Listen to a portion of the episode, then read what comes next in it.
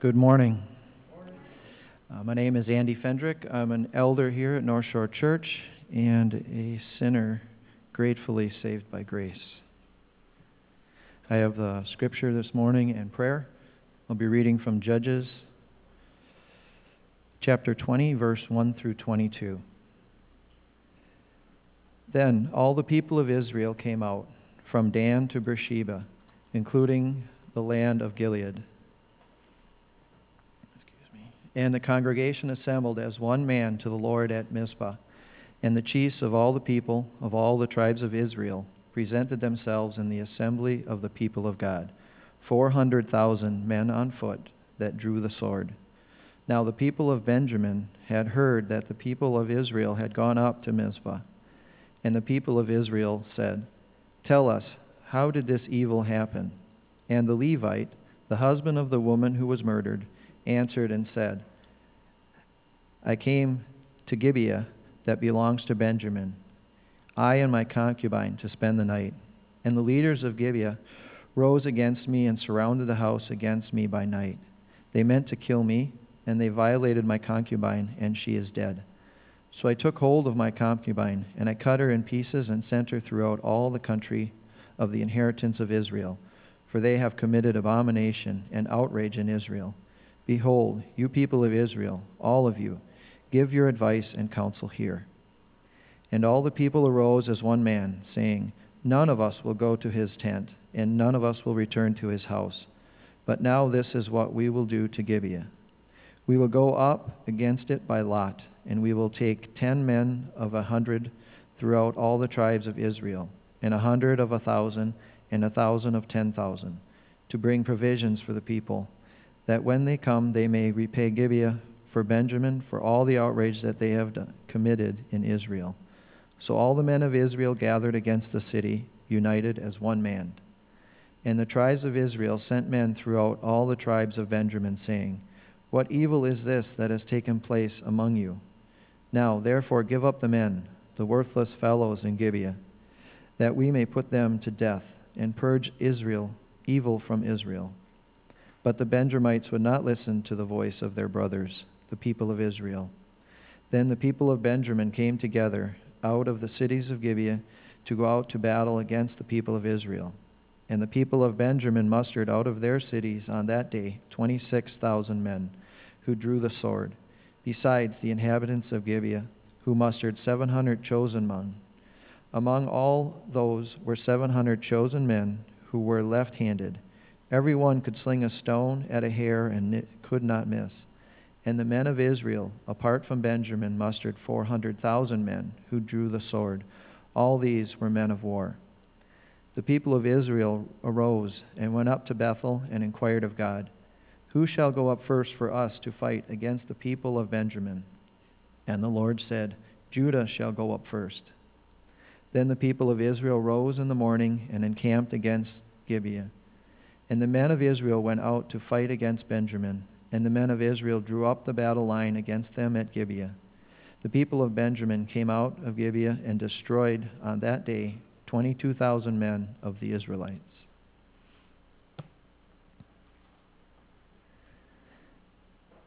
Let's pray. Our Father, our God, the one who made the heavens and the earth, all knowing and all powerful Creator who exists eternally. Through you, all things were made. By your will, this earth is here for us. You spoke it into existence. You are a God rightly to be praised in song and in deed and in prayer. We do our best this morning to put into words a prayer of thanksgiving to you. Thankful that we are here in this building as a fellowship of believers, giving to you the honor that you are due. Thankful that we are called Christians, for that means we are adopted sons and daughters of yours. Thankful that we have our hope in the redemptive work done by your Son Jesus on the cross, his death to pay the penalty for our sinful lives. Thankful that it is through your grace that we are redeemed, that it is not by our works or the following of the law as in the Old Testament. I am sure we would do no better than they did thankful that you are not far from each one of us, that through faith in you and the gift of the Holy Spirit, We only need to stop and call on your name, and you will be there. Acts 17, verses 27 and 28 from Wednesday night's prayer meeting said that they should seek God and perhaps feel their way toward Him and find Him. Yet He is actually not far from each one of us. For in Him we live and move and have our being. And even some of our own poets have said, For we are indeed His offspring. And with this relationship, we have the ability to bring our requests to you, Lord directly without the need of any intermediary. And so today I ask for your blessings, God, on Duncan as he brings your word to us. Strengthen his body and focus his mind. May his words be inspired by you directly. And Lord, may you also be with any of our North Shore family that could not be here this morning due to bad health. Please heal their bodies. And God, I ask for your Holy Spirit to mightily fill this place and the hearts of everyone gathered here. Work within the message and through your word. Work through the word spoken and the song sung. Do a miraculous work in each one of us. Turn our hearts of flesh into hearts that seek you and find delight and contentment as we love you more each and every day. Amen from the text that was read that we remain in Judges in this last part of the book. This morning we examined the second and the longest act, if I could use the word an act, kind of like a three act play, in this gruesome story that make up the last three chapters of the book of Judges.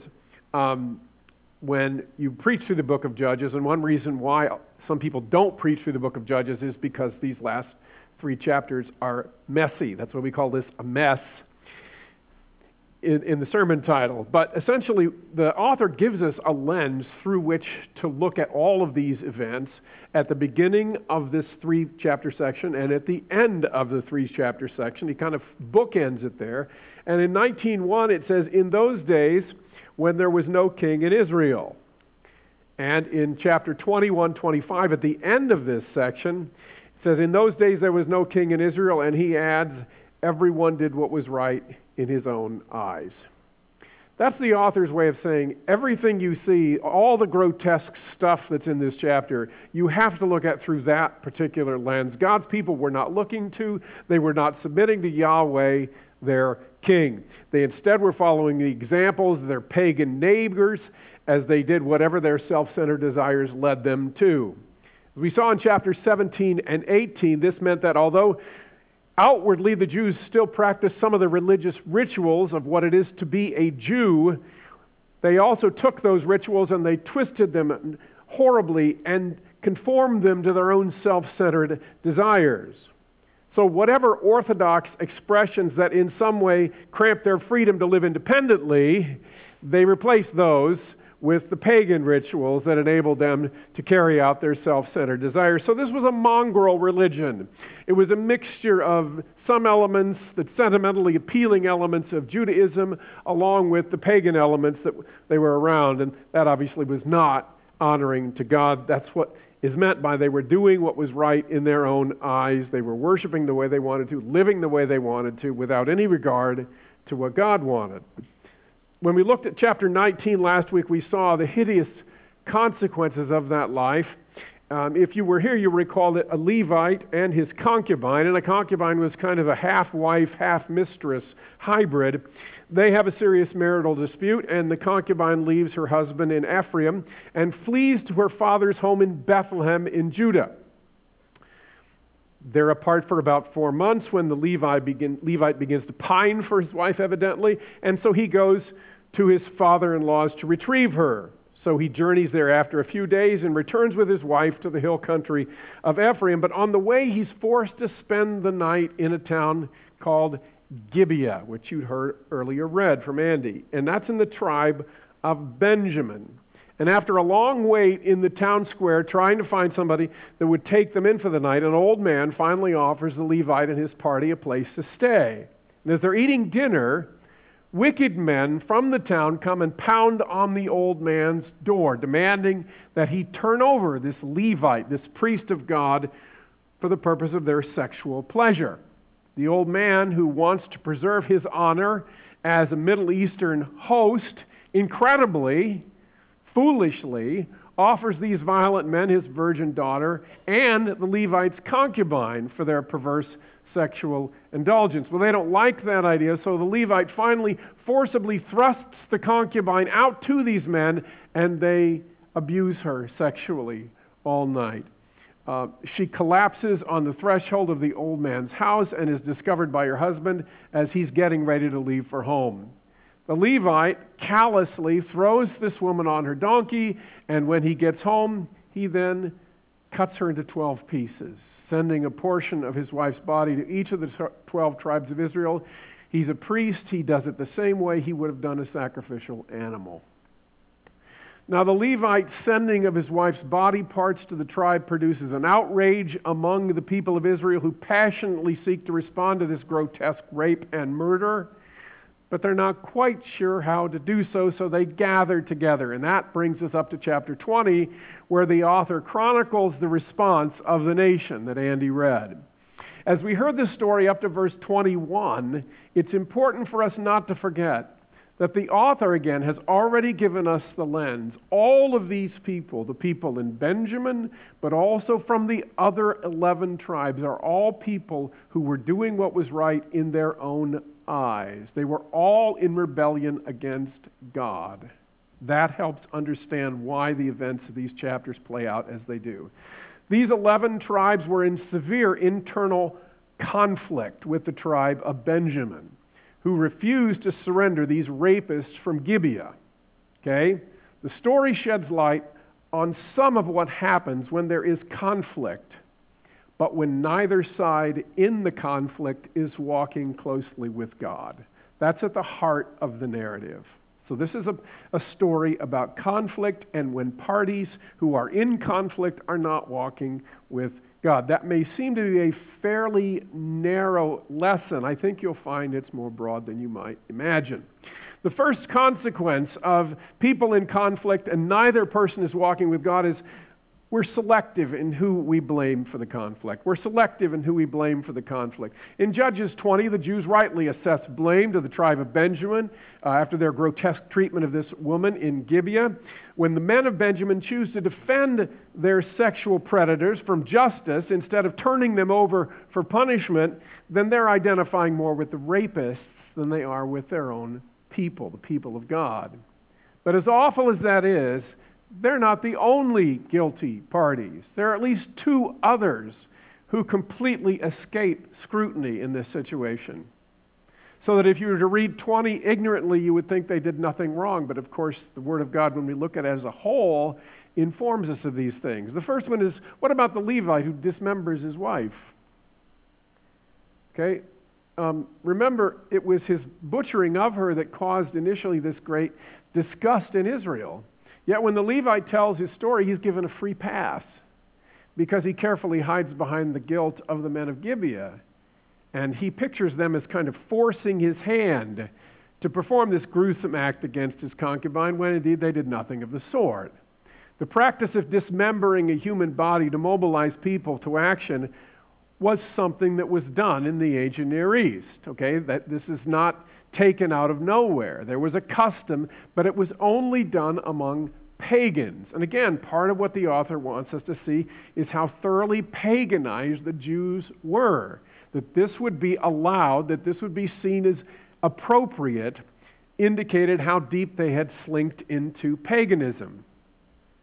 So we know it was done by the pagan tribes, but for God's people, and in particular a priest of God, to do this to a person created in the image of God, his wife, his concubine, that's an abominable sin.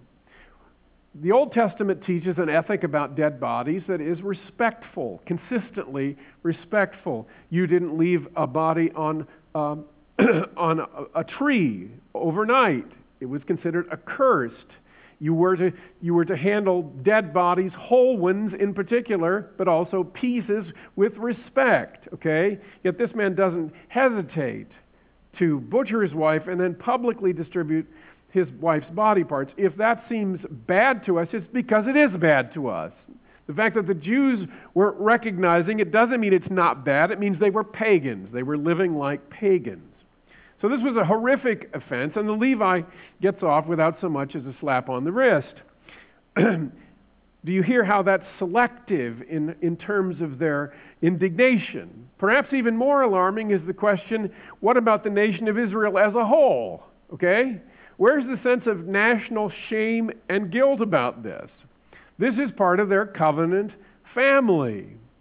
We might not necessarily appreciate that coming in the West as we do, which where everything is individualized, but where is there any honest soul searching for their own responsibility, especially in a shame and honor culture, where the, the actions of one person are seen to affect and to bring shame on the entire group? This act should have spurred a time of serious national self examination. But as we've seen throughout Judges, there's no sense of community within the Jews at this time, no sense of national identity, and no sense of responsibility to one another. That's the pagan way. The Levite, the priest of God, should have called Israel to a time of national repentance when this was happening.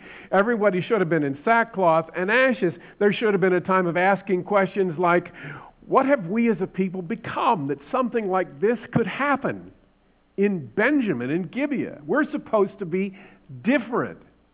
Don't miss the irony in the fact that, on the one hand, they refer to Benjamin as their brother, but they're not behaving at all as a covenant family. When someone in a family does something like this, typically there's some honest soul searching. We see this on the news when there are these mass shootings, don't we? What could we have done? What is our responsibility here? After a time of national repentance, the Levites should have then led the people in seeking God's will about their errant brothers. They skipped over an awful lot of that. The reason why none of these things occurred to them is because these people were doing what was right in their own eyes. They'd become horribly detached from God and horribly detached from each other. That's what happens when you aren't working with God. Somebody doesn't come to church for several weeks at a time. There may be several reasons for that. One reason is they're not walking with God, and their relationship with people mirrors their relationship with God. The Jews were in apostasy from God, and so they weren't relating to one another appropriately. There's a connection, there always is. This internal conflict with Benjamin was simply the way that God chose to reveal what had been there for an awful long time, which is no community, no love for one another, no, no sharing together responsibilities. So they're very selective in who they blame. That's one consequence. The second consequence of being in conflict with someone else when neither one of you or one of neither one of your groups is in fellowship with God is related, and that is you form judgments and make decisions without God's input. It's very closely related, but you form judgments and you make decisions without God's input. When the decision to bring retribution on the Benjamite rapists is being formed, God is nowhere in the picture.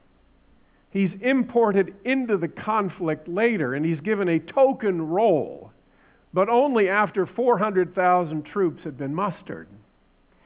In verse 7, the godless, wife dismembering Levite tells his version of the story, and he assumes a position of national leadership here. He says, Behold, you people of Israel, all of you, give your advice and counsel here. Okay, the obvious question is in a land where Yahweh is king, what difference does it make what the people's advice and counsel is? Okay? Also, why is a Levite who is called to bring the people to God, why is he instead calling these Jews to look only to their own fallen wisdom? This is incredibly presumptuous of these Jewish leaders here to think that they, completely independent of their king, possess the authoritative opinion on this difficult issue. In the book of Joshua, by contrast, when God's people were conquering the promised land, again and again you had God counseling, God speaking, God providing the advice with Joshua before a battle, telling him what to do, at least assuring him that he would be with them. There was a dependence upon God in, the jo- in Joshua to tell the Jews how to execute the holy war that Yahweh was waging against these pagans. In this story, we're not talking about destroying Canaanites, whom God had already de- declared a holy war on. We're talking about judging your own brothers. This is a lot more complicated. This is a lot more grave. But the Levite calls for a verdict from the people. And without God's counsel, they say in verse 9, But now this is what we will do to Gibeah. We will go up against it by lot. In other words, they will cast lots, roll the dice today, draw straws, whatever, to determine how you'll go up, in what order you'll go up. Okay? The lot was supposed to be a way to look to God. Okay? But you hear their half hearted practice of the religion at best. At best, it's half hearted. They want success, so in this token way, they bring God in to tell them which tribe should go first. But God is not even consulted on the main decision of beginning a civil war among his own people. Okay? It's rather incomplete, don't you think? The author wants us to see the horrible consequences of this independence from God in the first two battles with the Benjamite warriors, both of which end in disaster. Think about this astonishing story for a minute. When the people consult God about which tribe will lead the charge, he answers in verse 18 Judah shall go up first. So then they send 22,000 of their men in, all of whom die in battle against the Benjamites. It's a slaughter. It's the same kind of utterly one sided victory that the Jews repeatedly won against the Canaanites when they first entered the Promised Land. Only this time it's happening to the Jews from other Jews. To some, it might feel that God is being somewhat deceptive in this story. Now, what I mean by that is he tells Judah to go up first and fight against the, the, the men of Benjamin. Some would infer that this was an indication that he approved this plan. I mean, why didn't God send a prophet to his people at this point, rebuke the Jews for what had largely been a godless process? Why does he instead give them just enough information to lead them into a massacre?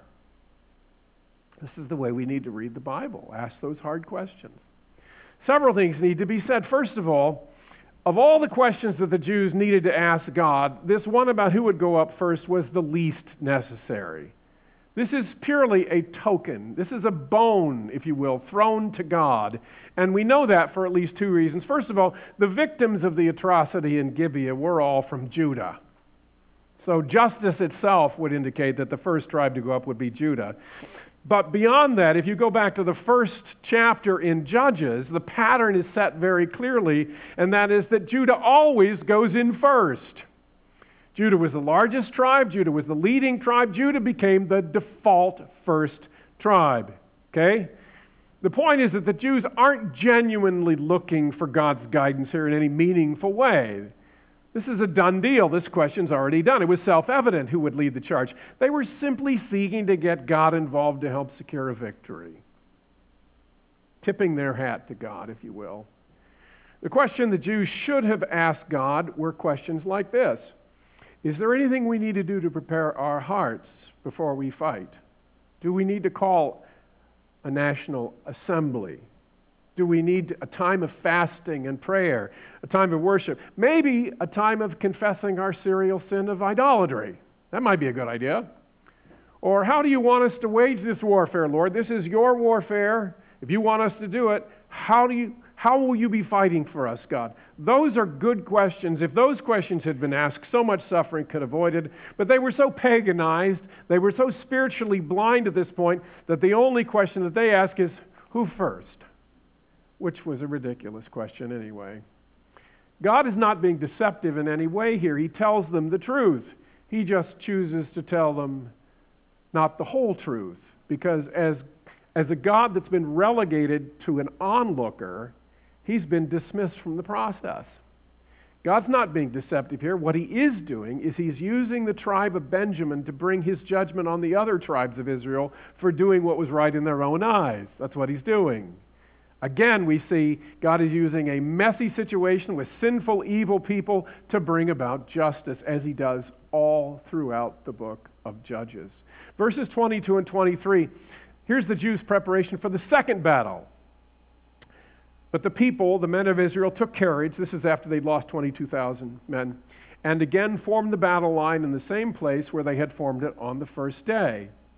And the people of Israel went up and wept before the Lord until the evening. And they inquired of the Lord, Shall we again draw near to fight against our brothers, the people of Benjamin? And the Lord says, Go up against them. Okay? In a remarkable response, the Lord answers, Go up against them. And verse 24 continues So the people of Israel came near against the people of Benjamin the second day, and Benjamin went against them, them out of Gibeah the second day and destroyed 18,000 of the men of the people of Israel. All these were men who drew the sword. Well, this isn't working out too well for the 11 tribes, is it? They send 18,000 more men to their death. We know that the Benjamite side had almost zero casualties. We know that because in verse 15 it says they had 26,000 troops mobilized. And later in verse 35, it tells us in the third and final battle, where they were finally destroyed, that they lost 25,100 and 600 men survived. Okay? That means that they'd lost only 300 men up to this point in comparison to the 40,000 that the 12 tribes have lost. This is a rout. The inescapable fact here is that the Lord orders the Israelites to walk into a bloodbath. You can't get away from that. Twice he tells them to go into battle, the first time by just naming who would go first, and twice the outcome is disastrous. This makes no sense unless you remember that all the Jews, not just the people of Benjamin, had been rebelling against God, doing what was right in their own eyes, and deserving of his judgment.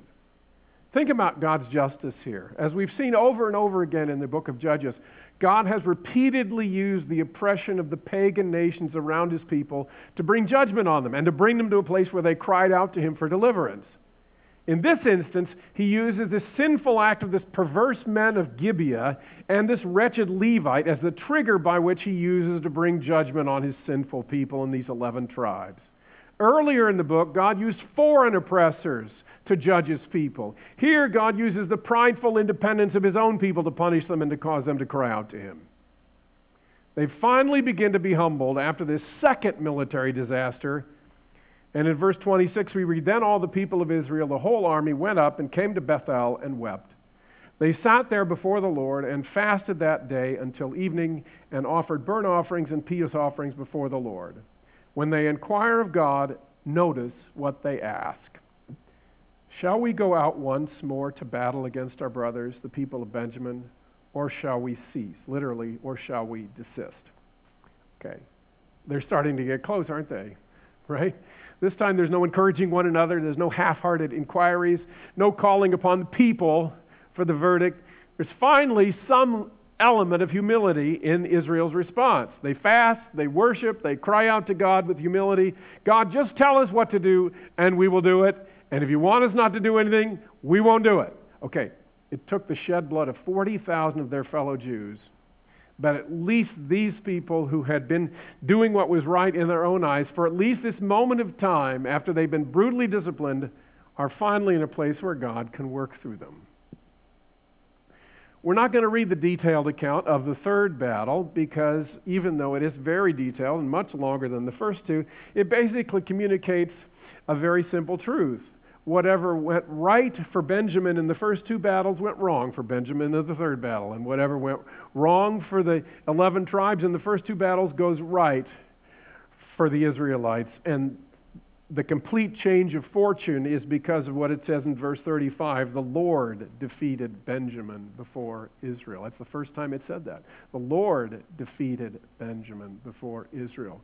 So God steps into the battle, and when God steps into the battle, the outcome is assured. Do you hear how Yahweh had used Benjamin to judge the other tribes in the first two battles, and now Israel had cried out in humility? He uses the other 11 tribes to bring judgment on Benjamin for their wicked behavior. The net effect of God's working with Israel here is that all of those who'd been doing what was right in their own eyes were judged.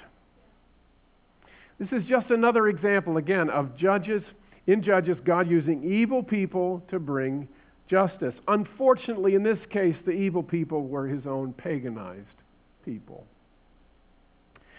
It would be heartening to tell you that the Jews have finally learned their lesson and there is a rosy ending in chapter 21. That's not the case. They go right back to their independence from God. This is only temporary, which we'll talk more about next time. One lesson for us is this is what happens when a compromised, self centered people get into a conflict. And it can be an interpersonal conflict. The principles are the same whether it's national or inter- interpersonal or church wide or church to church. Both sides lose. No one gains anything. No one learns anything in those cases. And the author wants us to see what happens when the Benjamites, who have lived like pagans, refuse to purge the evil from their tribe. And he wants us to note the consequences when the Israelites, who had been living independently from God in a time of conflict out of habit, choose to lean on their own fallen judgment instead of living in dependence upon Yahweh. The truth is, seasons of conflict within our marriages, within our families, church, or other groups reveal where our hearts really are and what we're really trusting in. If you really want to find out where your heart is, what was the last conflict you had? What was it about? And how did you respond? We don't like to go there because most of us don't do very well.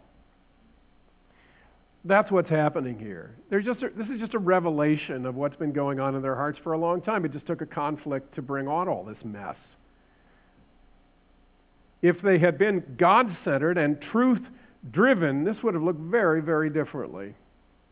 And that's a warning to us. If our relationship to God is mostly self centered, then what will come to the surface in the fire of affliction or in the difficulties of conflict will be what we see here. On the other hand, if a person is walking in the Spirit, if a person is walking closely with God, and a time of great need or conflict comes along, that's a time when the Holy Spirit can really shine through that person. Because they're acting like they shouldn't act, they're acting in ways that are more like Jesus.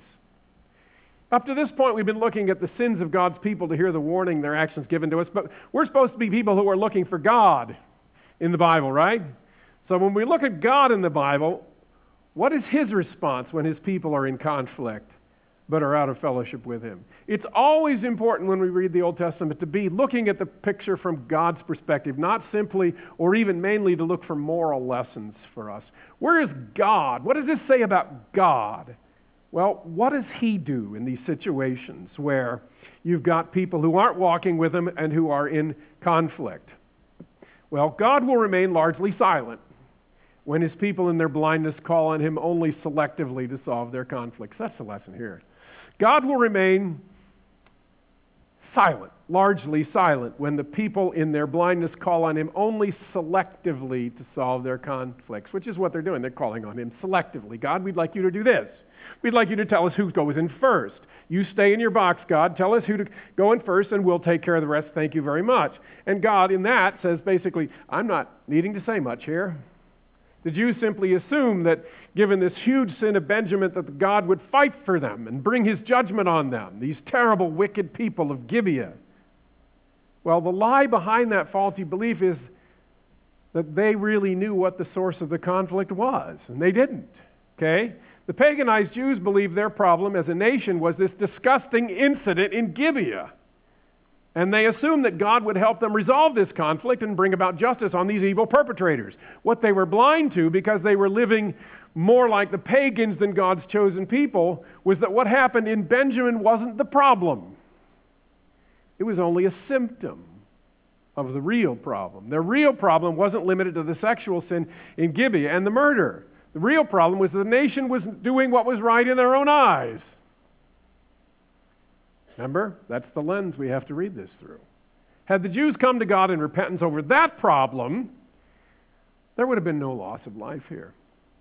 But when, because of their spiritual blindness, they come to God with an incredibly skewed and horribly superficial understanding of what the conflict was actually about, He does nothing to help them solve what they thought the problem was, which was to clean up Benjamin.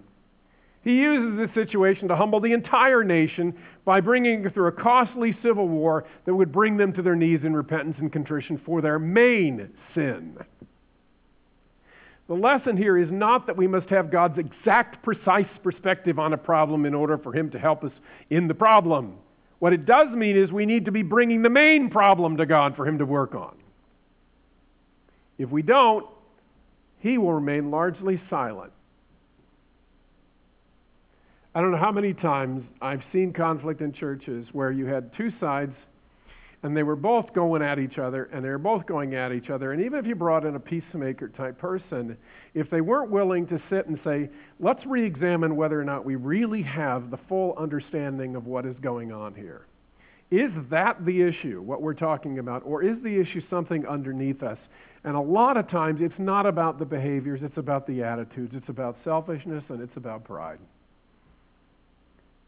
And if they'd repent of their selfishness and their pride, guess what would happen to the other issues? They'd all go away. But when you're insisting that God would help you on something, when you're dealing with it at a superficial level, He remains silent. It's when we humble ourselves after they did after 40,000 people had been killed and said, Okay, God, what's going on here? Then He'll come in and He'll move on our behalf. This is one reason why marriages end and churches split and friendships are fractured. As believers, we expect God to help us in our reconciliation, and He is faithful to do that, but only as we're willing to take a hard look at the conflict to see what the root sins are. And they're generally attitudes, values, priorities, and agendas. We tend to assume the sins are the specific behaviors involved. Someone lies or cheats or steals, and Sometimes it can be as simple as that, but often the problem runs deeper than that. Often it's that neither party is walking as close to God as they think they are, and that blinds them to sins like selfishness and pride. Sins that are more attitudes.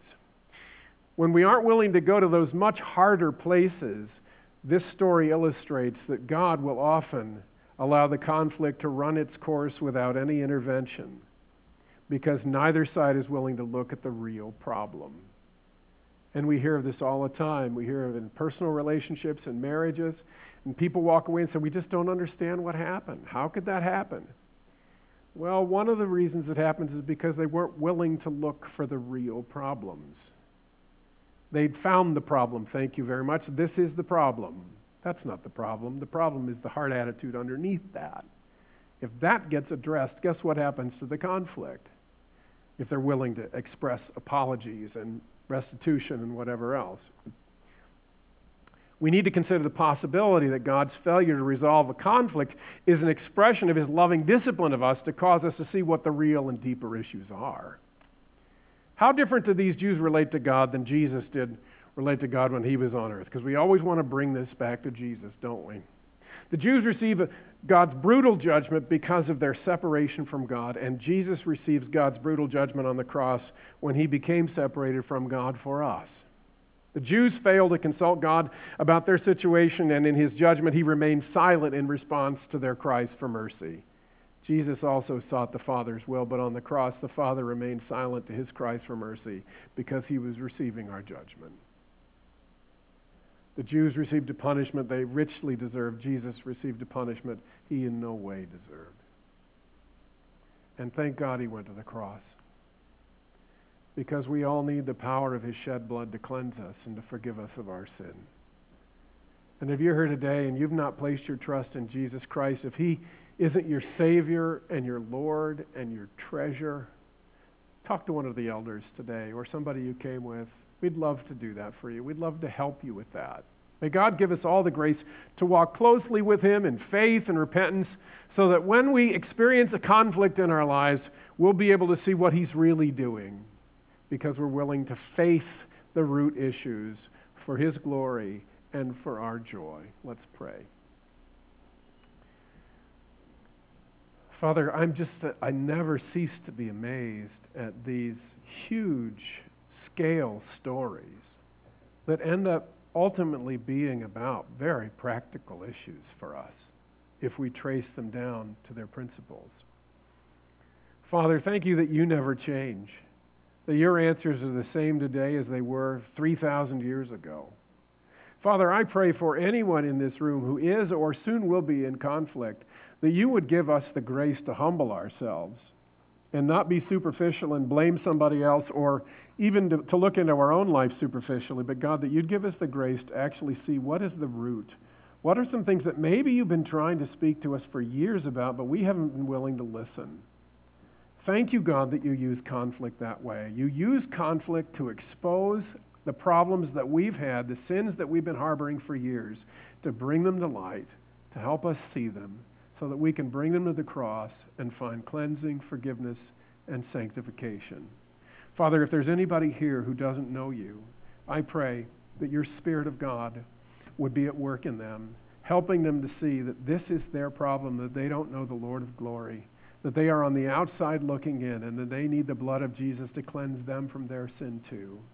Father, we, we commend all these people, and God, we commend ourselves to you and pray that you would use this word for Jesus' sake. And in his name, amen.